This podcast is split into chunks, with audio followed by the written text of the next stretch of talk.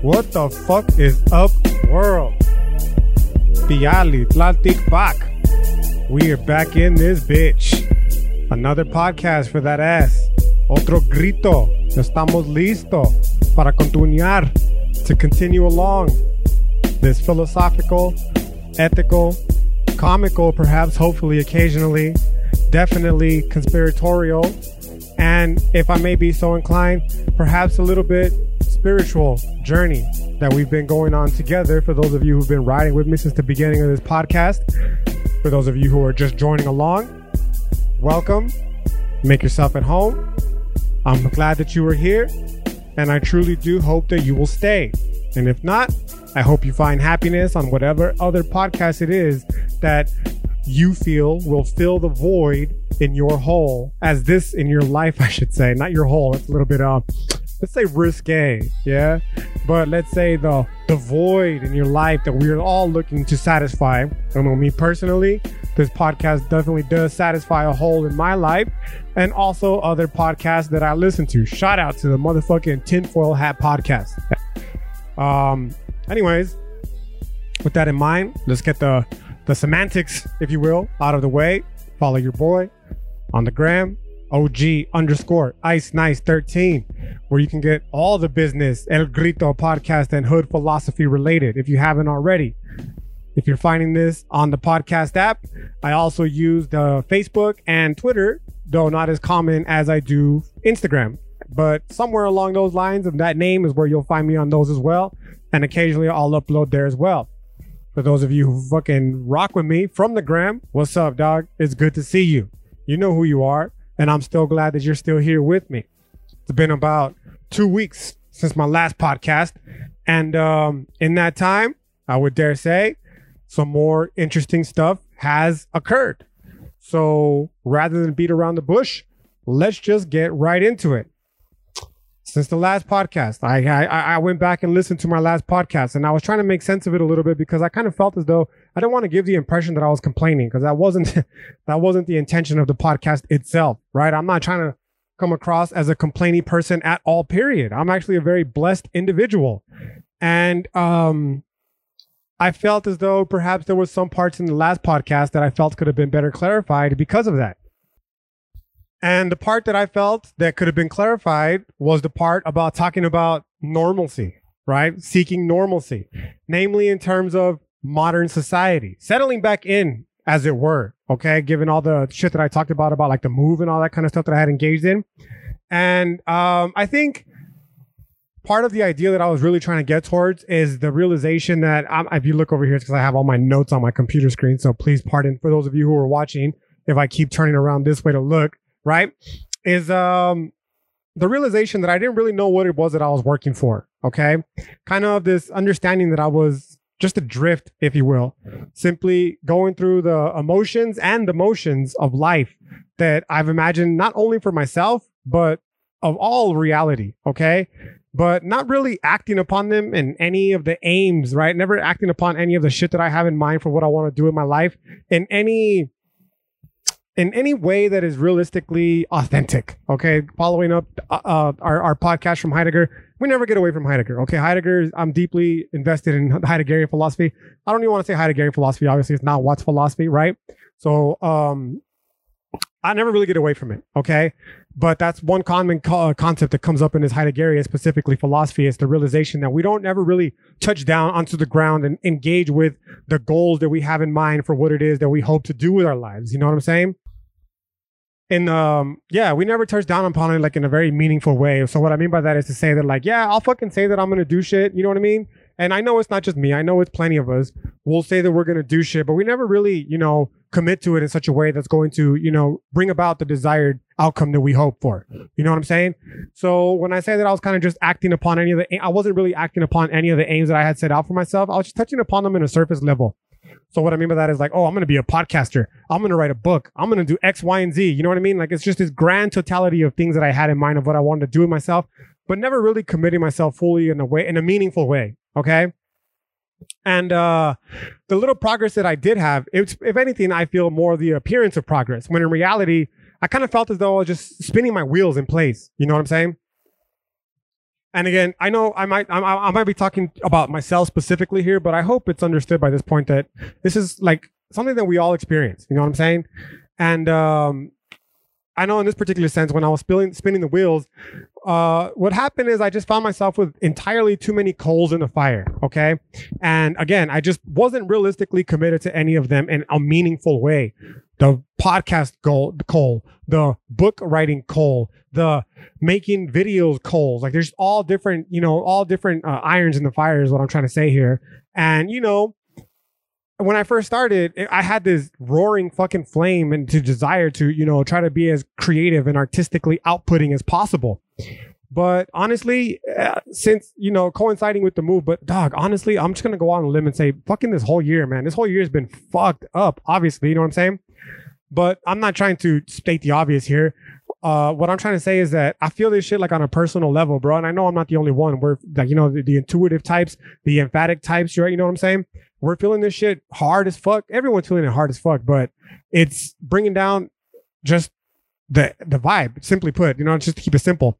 And trying to fight through that, simply the realization that my spark had started to flicker a little bit, you know what I'm saying? In terms of wanting to be creative and, you know, having a creative output, okay? And I guess in a way, I wasn't really sure if I was going to be able to recapture the initial spark and, you know, turn it back into that roaring flame. Despite the fact that one of my biggest fears in life is that flame itself flickering out, not because I'm dead, but because I've simply given up hope, because I've simply given up the desire to continue trying to, you know, kindle, if you will, that little spark into a roaring fire. But the realization that I just couldn't seem to get out of my way to make it happen was really starting to get me down, man. And, you know, my biggest fear, again, is that this cycle and this pattern of my life, I know I talk about, I know on the gram, I haven't really talked about it too much on the podcast, but one of my biggest fucking, one of the things that I'm most keen to are the patterns in life that I personally engage in. I'm sure the patterns in life that you personally engage in as well, and their detrimental effect on the overall quality of our lives. You know what I'm saying? And me personally, one of the patterns that I discovered was this very fucking pattern where I engage in a new action and a new behavior, and I'm fucking all in, dog. I'm all in, balls to the wall. You know what I'm saying? Initially. But then the fucking flame starts to flicker, and I kind of start to lose focus and direction, and I start to meander. And the next thing I know, that passion, I've let it dwindle to a point where it's basically on the cusp of fading away. You know what I'm saying? And I realized that this is a pattern that I've continued for many things in my life. And that, you know, the fear associated with realizing that I may very well be doing the same, not just with this podcast, but with all the other things that I had in mind as well. You know what I'm saying? This shit gets down. It gets me down, man. It really does. It gets me down. It gets me down so hard to the point where giving up, honestly, appears to be the only reprieve from those negative emotions associated with the realization that you're kind of, I want to use the word failing very loosely here. And by the time we get to the end of the podcast, I hope I'll be able to fully articulate why I use it in a very loose term. You know what I'm saying? But yeah, this fucking, you know, the idea of giving up, it's very comforting. And I'm not just talking about now on the goals even, but I'm talking about just in life in general, and perhaps even, you know, on life. You know what I mean? What I mean by that is giving up with life, like, there's nothing to it. Just going to embrace this inauthentic mode of existence. And I'm just going to settle for the fucking bare minimum, the status quo that's, you know, pretty common in this standard American mode of living. You know what I'm saying? But then there's also the way of giving up on life in terms of just outright ceasing to exist anymore. Suicide, dog, if we're going to be completely honest with one another. You know what I'm saying? And in so doing, these thoughts, honestly, they bring me momentary feelings of peace. Okay. The feelings of peace come when I no longer feel compelled to demonstrate, if you will, my worth and measure my worth in terms of success that is defined by the culture that we're living in. When it comes in terms of measuring my output on in a scale of what is should be, or what I believe should be, what I falsely believe, more importantly, should I have already accomplished, because again, that's predicated on our societal standards. And we're going to get into that here as this lecture, this podcast continues. You know what I'm saying? And yeah, despite the fact that it brings me this, you know, extended periods of peace and solace, like just fuck it, dog, just give up on everything. inevitably those feelings go away. And I'm fucking revisited by the feelings of the desire to make shit happen and further feelings of utter frustration for allowing so much time to go by in which I did nothing to do it. When I essentially allowed myself to be falsely lulled, if you will, into a state of comfort, thinking that the real problem in my life was my inability to enjoy it for what it was. You know what I mean? Again, this goes back to the very beginning of the podcast when I said I didn't want to give the impression that I was complaining in my previous podcast because that wasn't the point. The point was just trying to articulate the situation where I'm currently finding myself in, where I just don't feel, I don't feel motivated. I don't feel compelled. I just don't feel the artistic spark and the struggle inherent with trying to fight through that. You know what I'm saying? Obviously, part of that is because my energy has undoubtedly been hampered. All of our energy is being hampered right now. There's a meme that I posted that said, why does it feel like Mercury is always in retrograde? It's the times we're living in, dog. They're just fucked up. I know I'm not the only one. You know what I'm saying? And the realization that I know that despite the fact that my energy might be hampered, I know full well what it is that I got to do to, you know, try to break out of that cycle. And in many ways, I'm kind of just A, too afraid to admit it, and B, more importantly, too weak occasionally, mostly, to fucking follow through with it. And that's pretty fucking devastating, man. And despite that devastation, though, I've, for better or for worse, at least thankfully now been able to fight through most of those feelings. And it's most of those feelings that are going to, that lead us, I should say, to the podcast for today. And the podcast for today is going to be briefly, it's just a quick summary, not even a full summary, just, you know, a nitpicking of certain parts of philosophy from that of Herbert Marcuse, as I discussed in my previous podcast. Herbert Marcuse is a critical theoretical philosopher, and his most prominent ideas that he introduced to us is that of a one-dimensional man. Now, I should emphasize here that I'm not trying to be gender exclusive. This is the language that he chose. And it's the language that I'm going to go with for the sake of, you know, authenticity to the philosophy. But it should also be included. It should be understood completely that it implies all people, irrespective of how you define your sexual orientation, your gender identification. It doesn't fucking, it's not trying to be, I'm not trying to be exclusive here. You know what I mean? Exclusionary. But I will be using the language one-dimensional man. And essentially then what this philosophy is what he's going to refer to as an epistemological concept that distinguishes between one-dimensional and dialectical thought. So there's two forms of thought here. On the one hand, we have what they refer to as one-dimensional thought. And on the other hand, you have dialectical thought. Now, for introductory sake, if you just give me another quick second, you see, I'm so fucking off at the moment that I'm even forgetting to fucking put my power on, bro. That's how fucking off this shit has been, but it's all good. Again, I'm not trying to be complaining about it, dog. Very thankful for everything that I have in my life and everything that we're going to continue to keep going forward with. You know what I'm saying? The power, for those of you who are watching strictly through or listening strictly through audio, is my necklace, dog. The fucking Santa Muerte, la Mictēcacihuātl, mi madre Santa Muerte. You know what I'm saying? Anyways, going back to this podcast, again, for introductory sake, this one-dimensional thought is one that should be understood as a mode of thinking that is strictly in line with the dominant and predetermined thought pattern cultivated in our Western capitalist society. So that's just a very fancy way of saying this very unreflective thought, right? Like we've been brainwashed, we've been indoctrinated with this one way of viewing the world, and we do not question it in any way, shape, or form at all whatsoever, okay? Very one-dimensional in that respect, right? It's a predetermined pattern that's been cultivated for thousands of years. It's this reflexive form of thinking, if you will, that doesn't really consider outside potentialities other than those that have already been legitimized by the epistemic authority of whatever generation we're living in. So, you know, this epistemic authority that we're currently living in is the same one that's basically been in place since the foundation of this country. And since then, you know, there's not really been much thought to alternatives outside of it. And when you start to delve deeper into the foundation of this fucking society, we realize that it's really just an extension, a continuation of old European fucking ways of living. So the reality is that much of our, you know, understanding of reality is thousands and thousands of years old, and it's not really been fucking questioned or updated since then. Now, many people will point to the idea that we have, in fact, made progress, but, you know, because now you have people who aren't enslaved, you have women with equal rights and all that kind of stuff, to which this one-dimensional philosophy is going to argue, bro, that's prima facie. That's appearance only. That just at first glance, that's what prima facie means, right?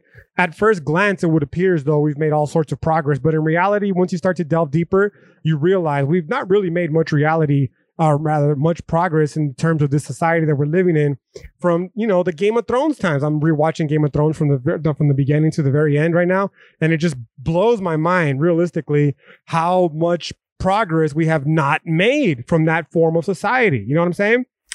And it's not by accident, because again, that's the one-dimensional aspect of it. The one-dimensional aspect is we're not encouraged to think critically about other dialectic. We're not encouraged to think, more importantly, dialectically about other potentialities. And thus, this is where we get the whole idea of a one-dimensional man. Okay.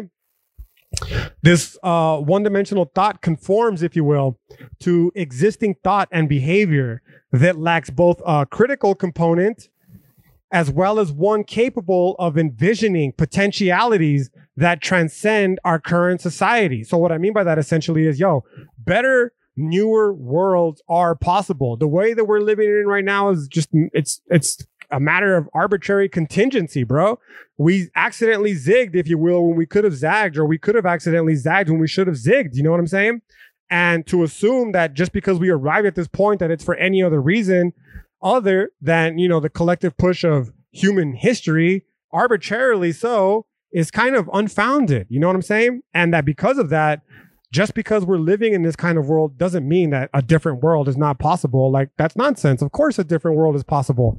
It's just a matter of, you know, doing the work, if you will, necessary to manifest this different world. This is something that we're kind of seeing right now unfolding with the whole fallout again from the George Floyd tragedy, where people are trying to institute policies that will be different, radically so, from the world that we've already, you know, been living in. And you're seeing it in full effect, the pushback, the one-dimensional pushback from people who refuse to just live, even try to live in such a world, right? One of the things that they're arguing because of this is that they're citing the increase in crime, for instance, that's emerged since the initial defund the police movement. Specifically, I'm talking about in New York City. But, you know, the argument here is simple. We can't just quell progress because we got off to a rocky start. We can't completely put the kibosh on a new and different world, namely one where the police have been defunded, because the initial outset was a little bit rocky. And yet the one-dimensional thought was going to dictate that, no, that's exactly what we're going to do. And we're going to use that as evidence to justify the continuation of this long-standing tradition of thought that, you know, we're all currently subjected to. Conversely, then, what they're going to argue is in favor of this dialectic thought, okay? One that is more reflexive, right? One where, or rather reflective, it's a reflective form of thinking where you actually consider the various multidimensional possibilities and potentialities that exist in human nature. We don't just rely, if you will, on the de facto starting point as a means of, you know, we don't rely on the de facto starting point is what I'm trying to say here, that we've inherited from Western society because it appears to be correct, namely for no other reason than, again, it's arbitrary and we're comfortable with it, right? They're going to say, no, we need to be able to imagine new and different worlds. And the only way that this is possible is with this mode of thinking that presupposes an antagonism. I emphasize the word antagonism because it's going to be one that we address multiple times throughout the duration of this podcast in different forms. Right. But in this sense, and it's an antagonism between the subject, which would be you and I, and the object, which in this particular sense is understood as society. OK, so that we are free, if you will, to see possibilities that don't yet exist, but they can be realized. So basically, it's just a really fancy way of saying that individual subjects like you and I, we should be compelled to have beef with the objective whole, this totalizing whole, because in doing so, it creates the space necessary where new and better worlds can be envisioned. Of course, this is not possible in a one-dimensional society, as the subjects, you and I, are assimilated into this object, and in turn, we follow the dictates of these external objective norms and structures, and in further doing so, we lose the ability to discover more liberating possibilities and to engage in the transformative process necessary to realize them. So that's all just a bunch of really fancy academic ways of saying that, you know, if we're not allowed this opportunity to differentiate ourselves as a subject individually from the objective whole, then we're going to get swallowed up by this mass-produced society that has no interest in doing nothing but maintaining the status quo, okay? And this is the hallmark of one-dimensional thought that's only becoming more and more prominent. I mean, this motherfucker wrote this book in the 1960s, dog, and it's only becoming more and more prominent now. It's like almost a scary fucking foreshadowing of the future, the things to come. You know what I'm saying? Because essentially what this one dimensionality does is it basically renders us slaves in all but name, okay? Where we are held hostage, if you will, to external values. What do I mean by external values? It's not shit that you and I value personally. It's shit that we were told we should value by the society that we're living in. It's shit that we were brainwashed to value by schools, churches, government, society, all that kind of shit. All these institutional forces, you know what I'm saying? And that they've existed for thousands of years, and that realistically, they've only morphed in such a way to give the appearance of change. Again, when in reality, we're still beholden to the same fucking structures of antiquity, man. What I mean by that is, yo, they tell us, for instance, that feudalism is over, but it's never ended, dog. We're still living under a feudal fucking society, just under a different name. You know what I'm saying? And yeah, there's the appearance of upward mobility, but from the majority of people, it's the fucking infinitely wealthy versus the rest of us motherfuckers who are just struggling to survive. You know what I'm saying? Another example with this would be The Crown. We're fucking indoctrinated with this idea that this country, you know, undertook this revolution in order to divorce itself from the crown and engage in this, you know, instill a democratic society. But when we look deeper, dog, like, again, that's prima facie. That's in all but name. For instance, all the fucking presidents that we've ever had, not only are they all related to one another, yes, even Barack Obama, but they're all related to the crown, bro.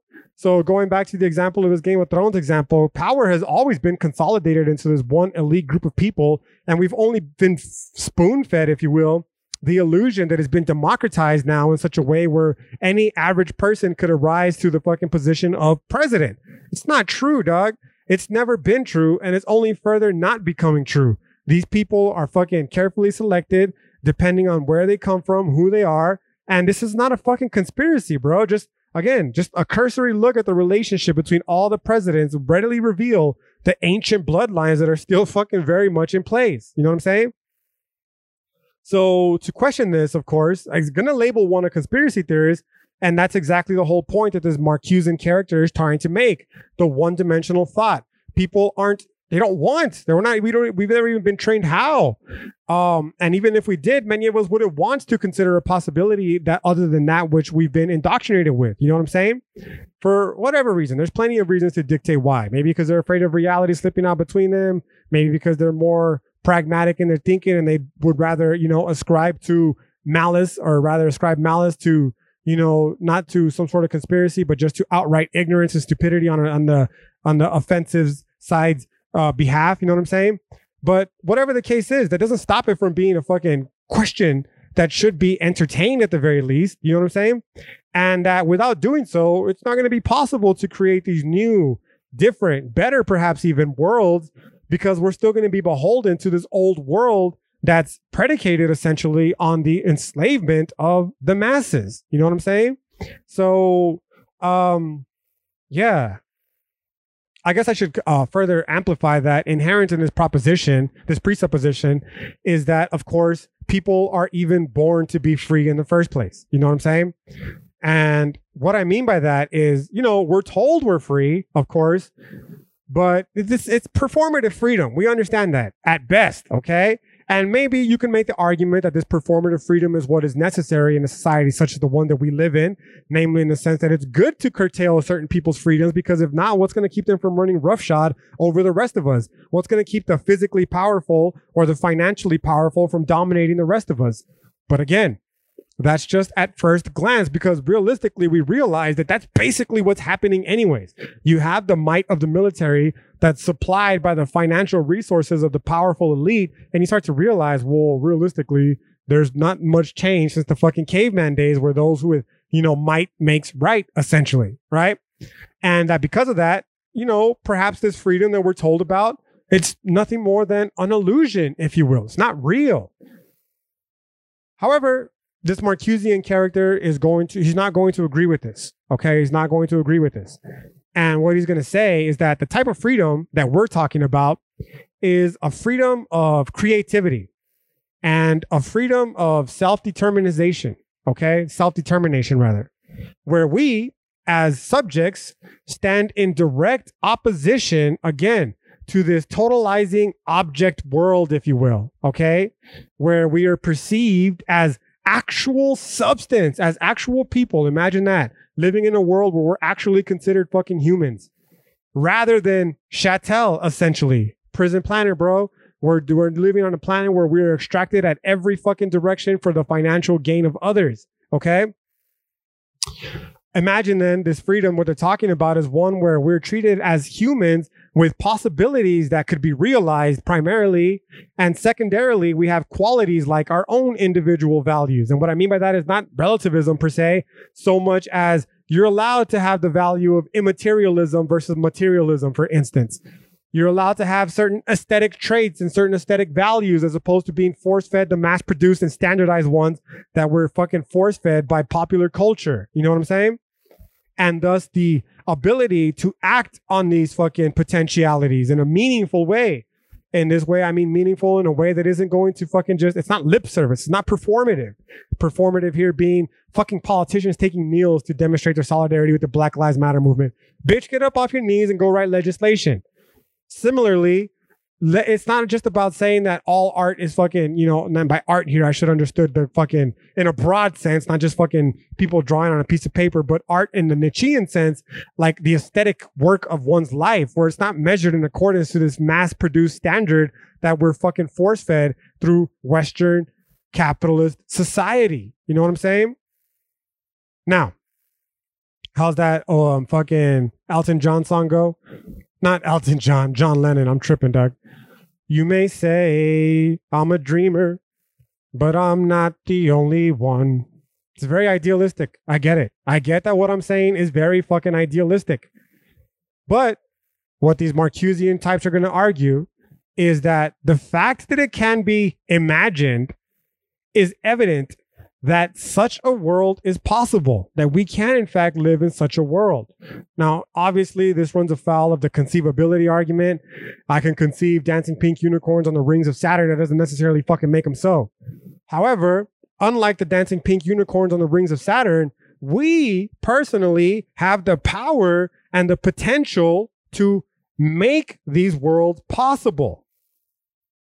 Or at least we're led to believe. And as we'll see here shortly, why? Okay.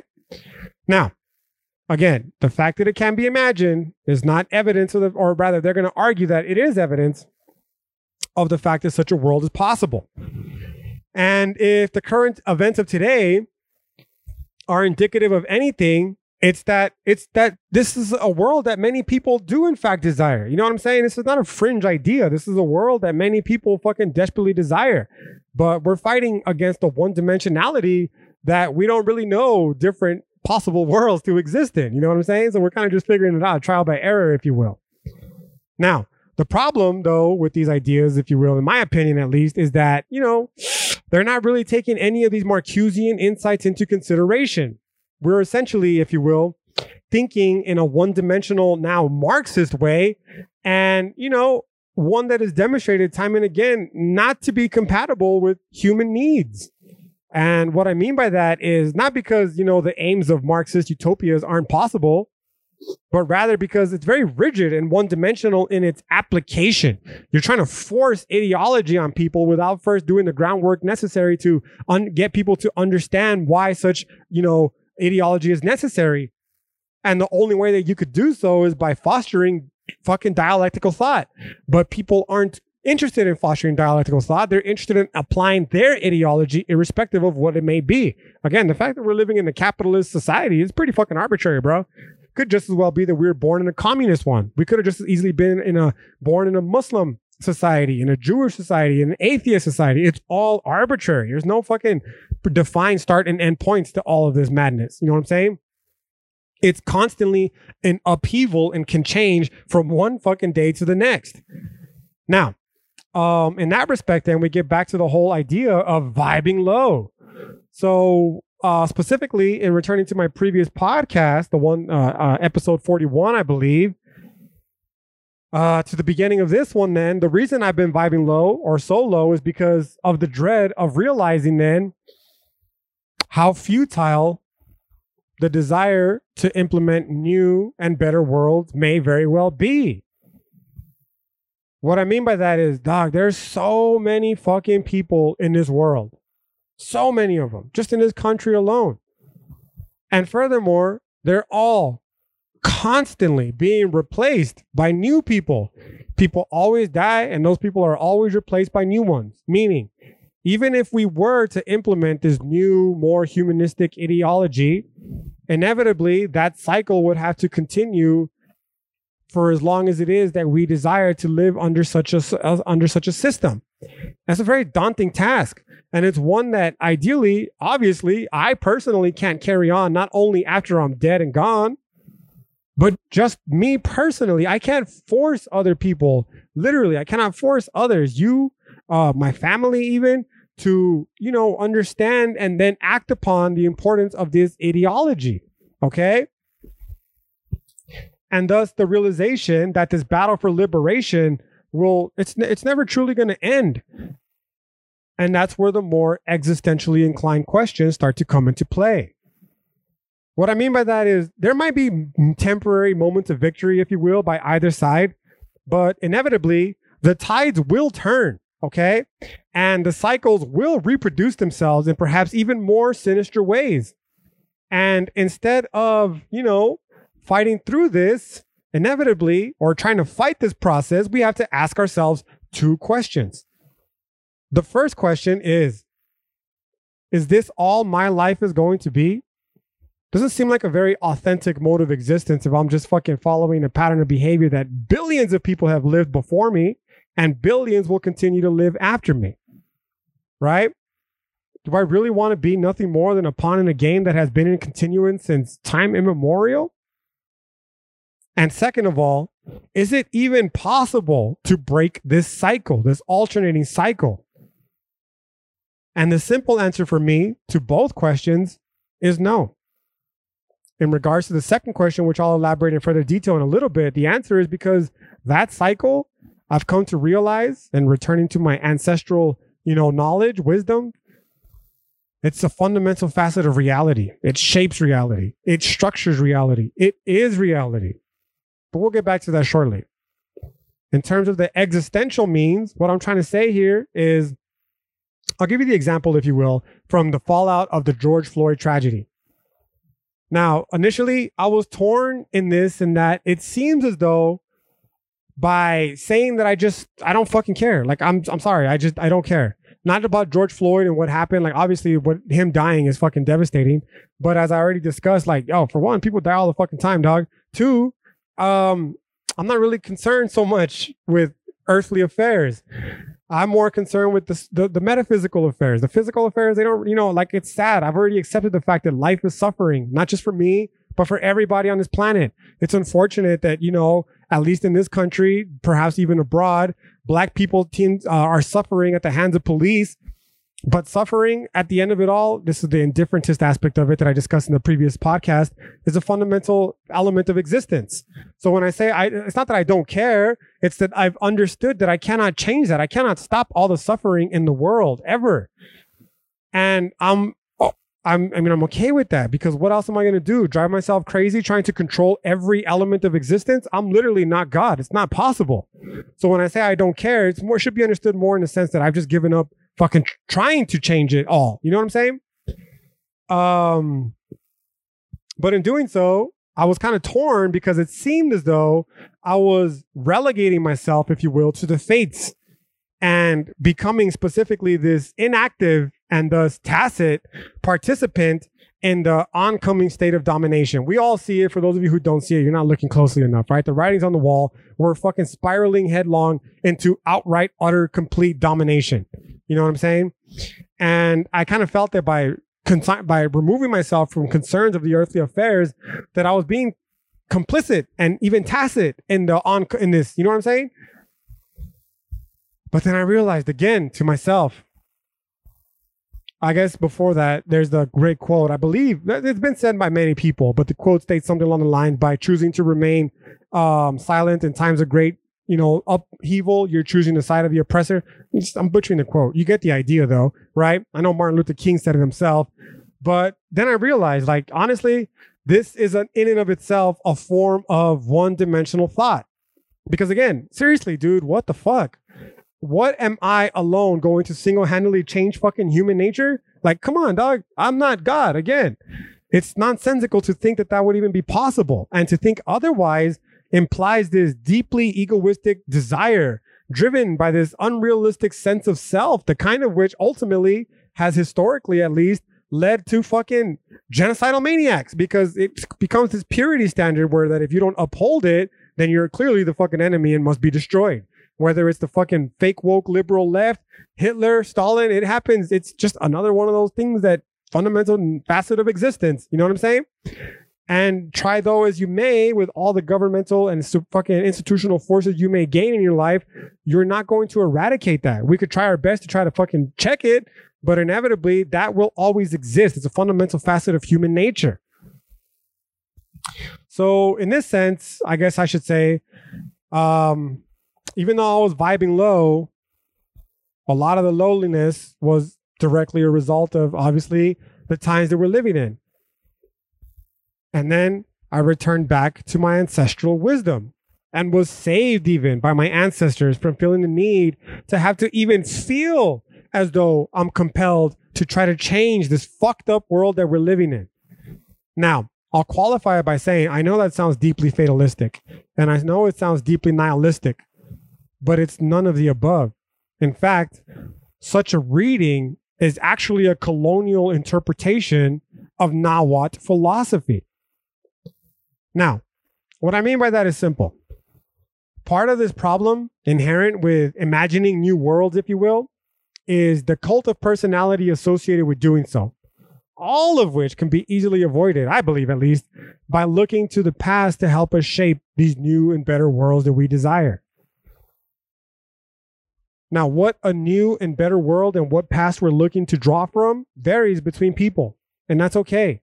Because again, I'm not looking to fucking sway every single person on this planet. I'm looking to make sense of it for myself. I'm trying to make sense of my life for myself. And if it's fucking something that you vibe with and something that you rock with, then hopefully it's something that, can help you make sense of it as well. As for the other 8 billion people on this planet, I have no desire to change them or sway their beliefs in any way, shape, or form. And those that do so are deeply motivated by this cult of personality to be remembered, if you will, for being the person who saved all of humanity. I'm not driven by that desire, bro. This is a one-dimensional thought here in the instance of maintaining this European worldview, if you will, that sees all of reality between this battle between quote-unquote good and evil that will inevitably come to an end, with the fate of the entire cosmos at stake. And depending on what side you quote unquote choose, you'll be held accountable for that outcome. To which the Nahuatl fucking metaphysics is going to say, no, dude, that's nonsensical. That's not how reality is structured. That is not how reality unfolds. This is typical us versus them, hierarchical European thinking. And you have to fucking divorce yourself from it. We have to, essentially, if we're following this Nahuatl metaphysics, which I am, I'm trying to the best of my extent. So when I say I don't give a fuck, it's because of this right here. Why don't I give a fuck? Because I realize that as devastating as all of existence is, I'm not going to single it down to the George Floyd tragedy, because as tragic as George Floyd was, honestly, dog, there's more tragic shit happening right now. Just look at what's happening in Yemen. You know what I'm saying? That's far more tragic in my opinion. But, what I'm trying to say then is that you divorce yourself from the realization that the unfolding of Teotl essentially is amoral. And what I mean by that is we're not just these mindless drones following along some arbitrary plan to a pre-established goal, okay? But rather, we ourselves are but a manifestation of this non-agentive energy that is simply unfolding in accordance to Teotl. We are Teotl unfolding. We are the universe unfolding, okay? Making sense of itself. And it unfolds as a constant state of interweaving, if you will, between various agonistic, there's the word again, dynamic, inert relationships to not only create, but also structure all of reality.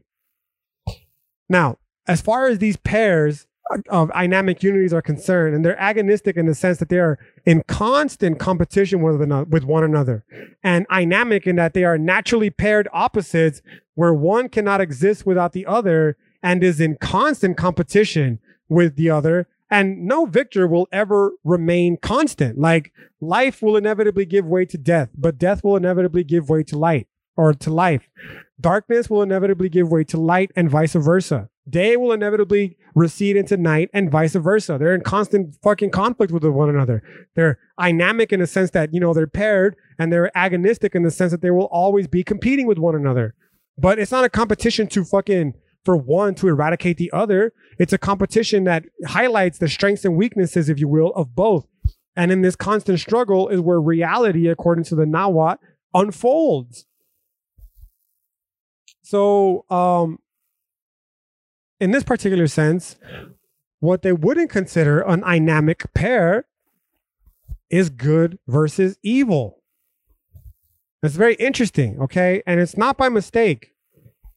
And it's interesting in the sense that this distinction between the two is a uniquely European Christian introduction, at least into our world. I'm sure maybe it exists in other worlds as well, but in our world specifically, and that of the billions of other people around the planet who have been, you know, force-fed and indoctrinated into this one-dimensional Christian worldview, the distinction between good and evil, that's their own creation. You know what I'm saying? And there are other cultures that don't conceive of the two as fucking, as anything of a schism. Now, I can't speak intelligently at the moment for other cultures, but I can speak on behalf of my ancestral knowledge of the Nahuatl metaphysics. And I'll tell you straight up, dog, they didn't conceive of either reality or human existence in terms of a struggle between good and evil. And thus, this distinction just, it doesn't exist in Nahuatl thought. So what I'm trying to say here is that many of us will look at, let's say, the example of the George Floyd tragedy and dichotomize it in terms of good versus evil. And depending on where you stand, some people will say the evil people are the police officers, and other people will say that the evil people are the rioters, for instance. You know what I'm saying? And depending on which stance you take, you will say that one of the other two groups needs to be fucking essentially one of the two sides, whether it's the pro cops or the pro fucking rioters, needs to be squelched, or they need to be fucking defeated in order for good to ultimately prevail. That's not what the Nahuatl are going to say, dog. They're just going to say simply, I should qualify this because I don't want to give the impression that the Nahuatl lacked a moral code. They had a very devout moral code, but again, it's not a Christian moral code. It's more about developing moral character and utilizing it in such a way to continue upholding their way of living. The only way of doing so, of course, is through the warrior scholars, but that's a different topic for a different podcast. But what they're saying is that the events that occurred, you know, with the George Floyd tragedy and many others, that's just a byproduct of Teotl unfolding. It's that simple. There is no good. There is no evil. Okay? Because again, Teotl is amoral. And since we ourselves are comprised of Teotl, it implies that we, and thus our ensuing actions, are as well. Now, again, I have to stress that it's not because the Aztecs or the Nahuatl specifically lacked any sort of moral code. Like, nah, dog, don't be so fucking simplistic. You know what I'm saying? What it's saying instead is that unlike the European Christian epistemology that conceives of reality as a schism between goodness, life, order, or light on the one hand, and evil, death, chaos, and darkness that culminates in some zero sum between either or contradictions, as in this, you know, fucking cosmic battle between good and evil that culminates in the end of history, right? where one of the two will inevitably emerge victorious? Like, no, dude, that's not how the Nahuatl view reality. Instead, what they're trying to say is it's all one part of the grand unfolding of Teotl. Remember, these people are monists. Our ancestral knowledge is that of a monistic philosophy. And as such, there is only Teotl. So to say that it's good and evil, or rather to say that it's either good or evil, is nonsensical. It doesn't make sense. Okay? Instead, what they're going to say is you have the structuring of two dynamic pairs and these unities that are unfolding to structure our reality. So instead of fucking Christian duality, then what they would say simply is that, you know, reality is this never-ending process, hence the process metaphysics that are associated with them, and where light itself is equal to darkness, and non-being is equal to being, and life is equal to death. And all three of these alternate endlessly without resolution, okay? And thus this idea that life is intrinsically good and death is intrinsically evil, that's, again, this is a European construct that the Nahuatl reject. And they would reject as folly the idea that one must defeat the other, because one cannot defeat the other. One depends on the other for, you know, existence. One cannot exist without the other. Life cannot exist without death and vice versa. Light cannot exist without darkness and vice versa. Okay? So ironically, then, this is what brings us back then to this one-dimensional man. And this one-dimensional man is essentially one who has lost or is losing individuality, freedom, and the ability to dissent and to control one's own destiny. The private space, if you will, in which one may become and remain an individual self is slowly being lost. It's being whittled away by a society that shapes our aspirations, by a society that shapes our hopes, our fears, and our values, while simultaneously and artificially stimulating and manipulating our vital needs. At least what we assume to be our vital needs, okay? And in short, the price that we pay for satisfaction becomes the outright surrender of our freedom and individuality. So in essence, then, what they're telling us is that we don't even know our true needs, bro. What we have instead, we don't have these true authentic needs. We have this heteronomous set of needs that have been instilled upon us by the dominant culture. You know what I'm saying? And this isn't enough to get people motivated to get shit done, okay? External passion, essentially, it's not real passion, bro. And hence why I've been further vibing so low. How does this tie into the whole fucking George Floyd shit? It's simple, dog. You start to ask yourself, like, okay, what is my actual purpose with this podcast? What is my actual purpose with the message that I'm trying to convey? Am I doing it for the act of fulfilling a passion that is deeply embedded within me, or is it artificially imposed from outside of me? The videos that I make, am I trying to help others imagine new and better worlds, or is it just to partake further in the benefits of capitalism? And if that's the case, do I really care about George Floyd's demise and the ensuing fallout from the fucking riots and all that kind of shit? Or am I just using it as fodder to propel myself into some fucking sort of position that I find comfortable in the society that we're living in? And this realization really fucking hit hard, dog. It hit fucking hard as fuck. Because if I'm being completely honest with you, I lost my vision. I did. Not like my actual vision. I could see you. Whoa, kind of weird. Like I could see my camera looking through you back at me. Whatever the case is, right? When I say my vision, I mean, like, what the fuck did I start the podcast for? What the fuck am I making these videos for? Is it honest self-expression? Or am I just being reduced to this one-dimensional fucking mentality where I'm utilizing it as a stepping stone to secure a better standing, if you will, in this world that we're living in? And if I'm being honest, yeah, it started as a passion project to, you know, finally serve as some sort of a creative outlet to express myself in ways that would bring me the happiness that I desired, irrespective of the number of people that I reached. Not to say that I had, you know, I held back on saying things I felt were going to alienate people. Nah, that's not what I'm trying to say, dog.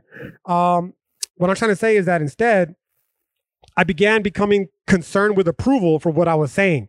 And in doing so, I became subsumed into the one-dimensional system that I've been lambasting this entire podcast. And that realization fucking hit hard. Why?